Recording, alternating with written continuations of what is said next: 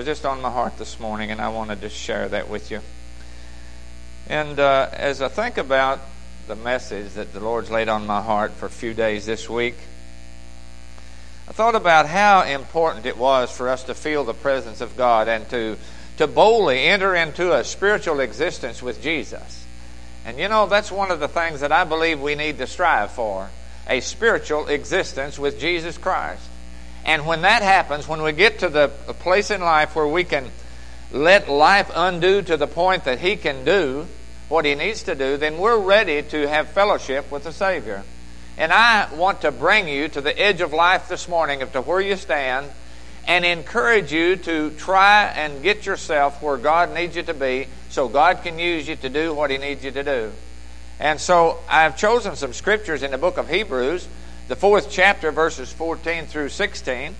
And I'd like for you to turn with me there in those few verses, and I think we'll find a very needful uh, call from God as I share that with you. That is Hebrews, the fourth chapter, verses 14 through 16. And would you please stand for the reading of God's Word? Seeing then that we have a great high priest that is passed into the heavens, Jesus the Son of God, let us hold fast our profession. For we have not an high priest which cannot be touched with the feelings of infirmities, but was in all points tempted like as we are, yet without sin. Let us therefore then come boldly to the throne of grace that we may obtain mercy and find help in our time of needs. All of us has those needs today that we need to take to God. And the call is to come boldly to that throne of grace and give it to Jesus. So, as I share the message God's laid on my heart this morning, would you be willing to leave it there? Let's bow together and ask God's blessings on the word today.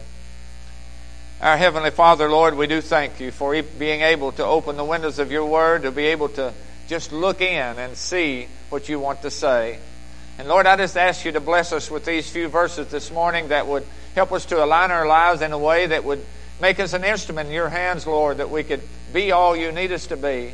Lord, we do love you this morning. We, of all people, are most blessed of a church so blessed, of a people that strive to do your will, and you bless us for that effort.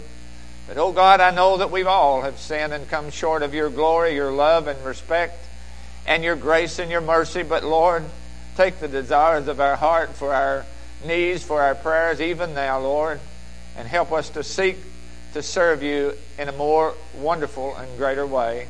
Guide us, O God, in your presence and with the Holy Spirit today. In your precious name we pray.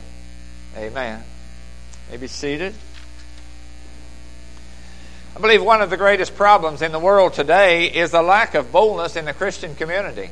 I really believe that. I believe that sometimes we fail to be upfront. You know, we're a people that. Uh, uh, sometimes we stand and sometimes we don't stand on issues, on things, on problems, on things that other in our lives do, other people need, has needs in their lives.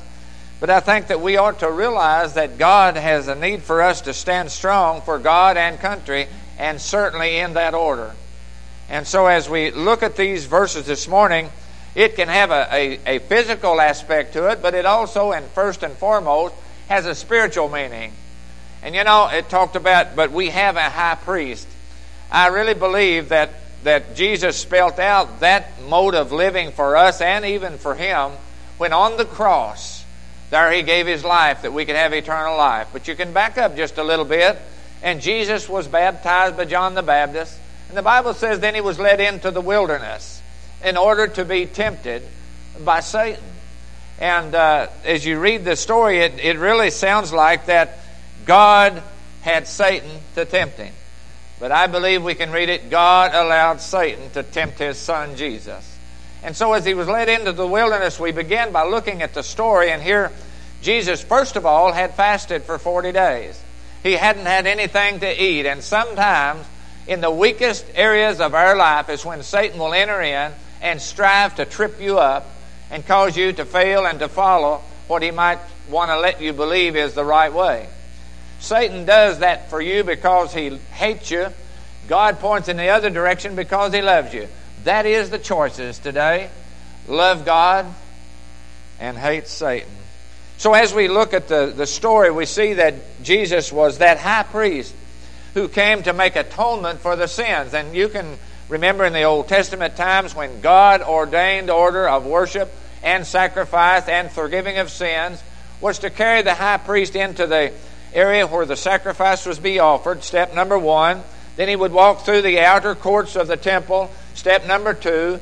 Number three, he would step into the Holy of Holies through the curtain uh, that divided the people from that area only reserved for the priests themselves and offer the sacrifice every year. It was the same story. Every year this would take place. But we know that in Jesus' three steps he made, it was certainly at the cross when he entered the sacrifice that was made by his own body. Then he would go on through the atmosphere and the heavens that we have above us, and his third step would be into heaven, and that was making the atonement for our sins. But he don't have to do it every year. Jesus doesn't have to die again. Jesus doesn't have to suffer on the cross again, amen. But he has done that that we might have that final sacrifice, that wonderful forgiveness of our sins that he made possible at Calvary. And I love to read the story how that there that day when Jesus was on the cross, and I can just hear I hear it over and over in my life quite often when Jesus said it is finished. He didn't say now I'm dead.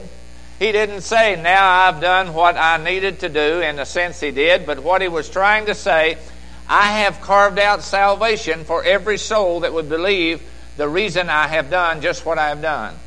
But as he died on the cross, and the Bible says it is finished, and the Bible says he gave up the ghost, all of a sudden there was someone come running up the hill, crying out, You can't imagine what just happened.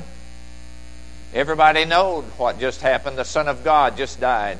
But that, not, that is not what he was referring to. He said to the folks who was gathered out away from the cross a bit, all of a sudden that curtain in our temple just ripped wide open and as I look at that, as I think about that, that's what Jesus did. He tore the curtain, tore it apart. And you and I, we are called priesthood of believers as a Baptist, as a Christian, as a child of God. You are a part of the priesthood of believers. You have the right to go into the Holy of Holies in the very presence of Almighty God in order to hear, hear and see and feel Jesus by way of the Holy Spirit. And what an awesome thing it is. And, I thought, and as I read these verses, I thought, you know, God, give me the boldness in the Spirit that I need, that I might be able to enter into the Holy of Holies. Unworthy, certainly, but willing because Jesus' willingness to do what He did made it possible for me to do what I can do. And I will, I'll often go into the presence of God by way of the Holy of Holies. And where is that for you and I? That is in the very presence of Almighty God and it's only, it certainly is only a prayer away.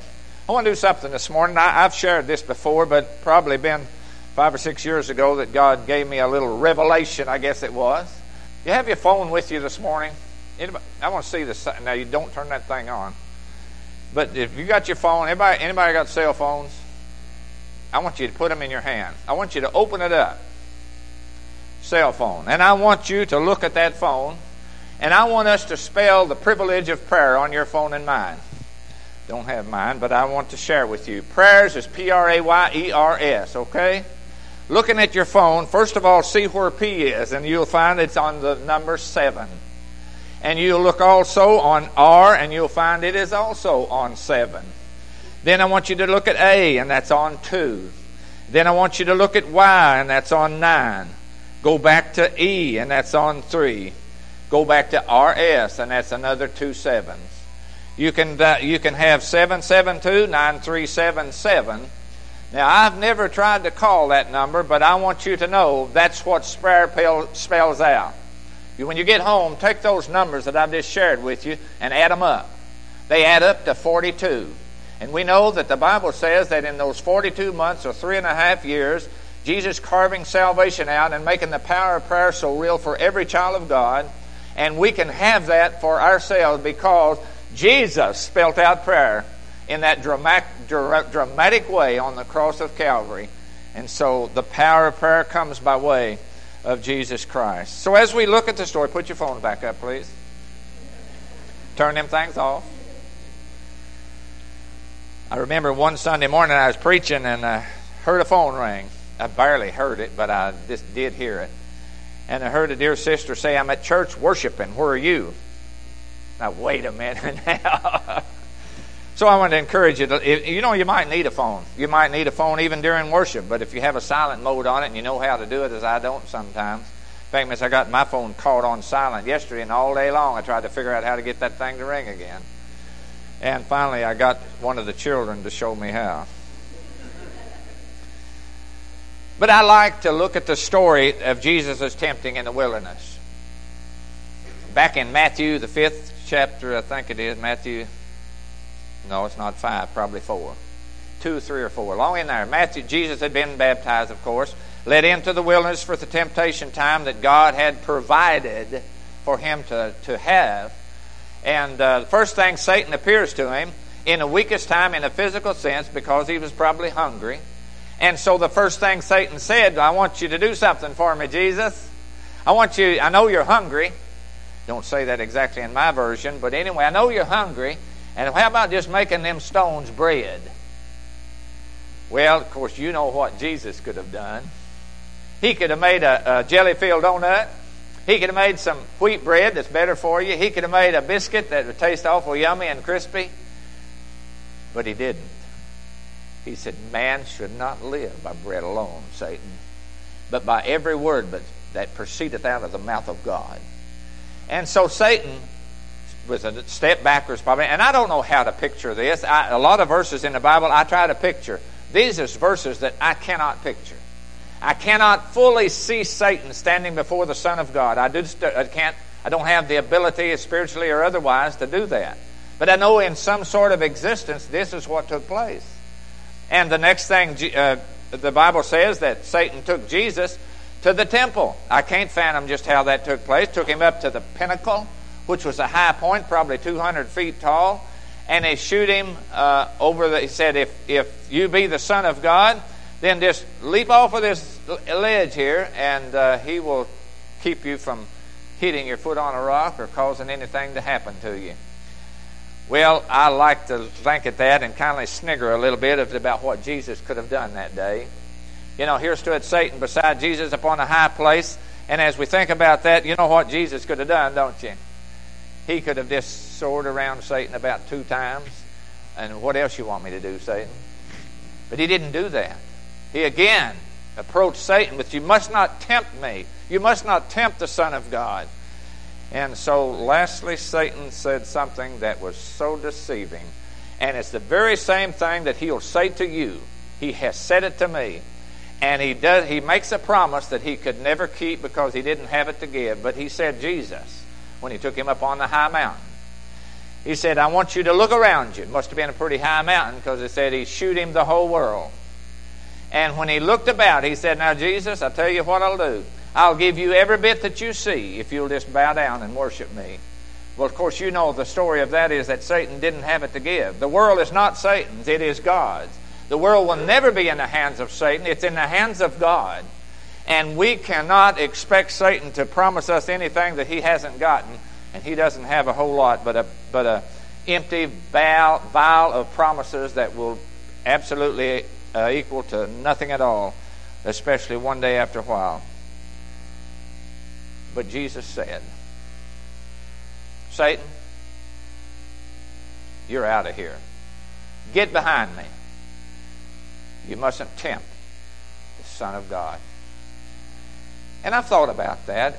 Have I been promised by Satan that, uh, that I could have, that I could do, or I could be something? Probably so. And maybe you have too. But I know believe I do believe that Jesus, our high priest, our person in the mode of God's will in our lives has has something to bless us with, and we need to look in that direction. And I've often said, you know, if you feel like Satan is tempting you, Satan wants to get into your life uh, some sort of way, then all you have got to say is very little. One of the dangers that we can do as a child of God is to carry on a conversation with that old man called the devil. Don't do it. Leave him alone. Simply say, if you want into my heart, uh, you just need to go to Jesus. He's got the key. and that will cause him to back away every time I declare to you, as Bible as it can be, to believe that. So as we look at this, this story, we can see as we maybe want to move back to, to the book of Hebrews, knowing this, we have found the power of the gospel of Jesus Christ. And it is a wonderful thing of mercy, and, and the throne of grace can appear, and the loving God can touch your life, and we're His again. Amen. So, one of the things that you need to do is the thing that Jesus did in His fasting. He was preparing for temptation. We need to prepare, and that's what worship is all about. That's why we're here this morning, and especially this morning, is to prepare and get ready for the temptation of Satan. Because he is going to give send that your way. And I know that sometimes uh, we can practice good hygiene with our bodies, and that's that's fine as it can be. And we need to keep our hands clean and not touch anything dirty, and if we do, wash again.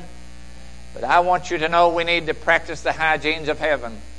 We need to ask God to cleanse our soul and even our bodies. And sometimes I think that we can feel good inside, but the outward appearance isn't what we feel inside. And we have a deceiving life we're living because others is not seeing inside you, God is, but they are seeing outside you. And oh, we can show the goody, but sometimes good is not good enough. I, uh, we have a, a, a tape, a, a, DVD, I guess you call it, of, of a movie called Angels in the Outfield. I don't know if any of you ever seen that or not. But as I, I look at that and I think, wow, you know, that's what we have. We've got angels in the outfield of life, just ready to respond at the call of God if we call on God. And uh, uh, it's, it's, a lot of it's about a ball game, and I, I just love. To, if you've seen Angels, I love it. it. It's just neat as thing as it can be. But as I think about this as, as the hygienes of heaven, the, the cleanliness of our soul, and that we need to ask God for that create in me a clean heart, O God, and renew a right spirit within me, David said. And in order to do that, we need to realize that one of the worst germs in this world is the germ called sin. So don't touch it. Just leave it alone. Strive for cleanliness of the soul and practice holy hygienes, and we'll be where God needs us to be. The common error in the Christian life, it seems to me, and I'm guilty, is our enter our inner impurities. It seems like sometimes with our sets beside our outward goodness, and that is a deceiving decision that we make and it is very hard on the lost person to find Jesus as true Lord and Savior. It might be this morning because of you that a neighbor, a friend, a family, or who is lost because of the influence that you have not had in a positive way on that person. It, it certainly, and, and uh, I, I love to read this Paul's writings, Hebrew. He did a lot of New Testament writing, uh, half or more of it, I guess, and uh, he said, I'm persuaded by the Holy Spirit uh, that, that I've been saved and I'm walking in a triumphant faith. Uh, I'm persuaded, he said, that he is able to keep that which I've committed unto him unto that day. And that day he spoke of the last day that he would live on this earth and be able to enter heaven with that faith that would carry him to that very day and hour in his life. Faith that's oftentimes, instead of lifting him out of adversity of Paul's life, he would lead him right through the middle of it. And you know, I think that sometimes Christian people, me especially, want to ask God to get me out of this mess. But that might not be God's will. He might want to just get you through that mess. I'm with you always in the valleys, on the mountains, and wherever you are. God makes the promise that I'll be there. So this morning, as I take you to the edge of your life, and as you look out across the way, please choose the path that God has for you. Choose the way that God knows is best for you because He really does know that. I, I just love the story in the Bible of uh, Jesus asking Peter to borrow his boat. I think that's a cool story. And uh, the, Peter had been fishing all night and hadn't caught a thing. Jesus said, Let's go out where the water is deeper and try it again.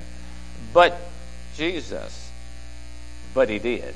Nevertheless, Lord, and he cast his boat out with Jesus. And you know the story. How that Jesus made the difference in Peter's life.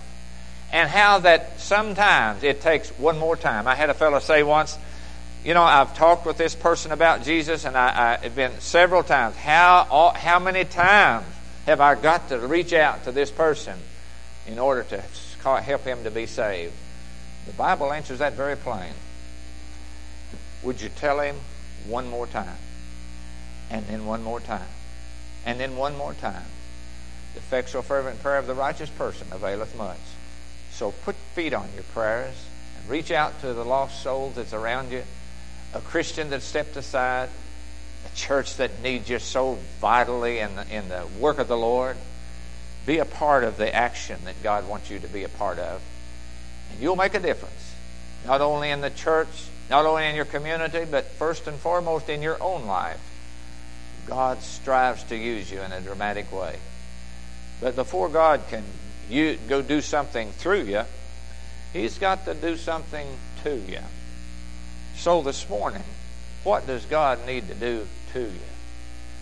Does He need to touch your life, help you to understand salvation and to become a Christian? If you've never accepted the Lord as Savior of your life, please don't leave this morning lost. If you have never said yes to the love of Jesus that will not ever turn you loose, please don't leave lost. Whatever your need is today, you might have a need that He's speaking to you as a child of God that maybe you've put that off. The old big old word is procrastination. That's a putter offer.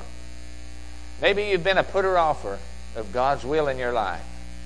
I want to encourage you that today, if you hear the voice of God striving to lead you in a direction, respond to that. Let Him be in your life what you have time for Him to be because time is passing fast and not always will you have opportunity. So today, what is your need? Would you bow with us as we pray? Our Heavenly Father, Lord, we do bow before you once again this morning, realizing that we are weak and unworthy. But we come boldly to the throne of grace that we might all find help and, and that need that we have in our lives, Lord. And not always is what you want us to have as our wants, but our needs. And you know that need, Lord, of every person that is gathered here in this sanctuary this morning. If there's someone lost, would you touch their heart? Would you cause them to hear the words of your love that says, I love you too? Would you cause that person that needs to make some decision for you to just hear the words, would you do it for me? So, Lord, it's your invitation. Would you continue with the service today? That's our humble prayer. In your precious name. Amen.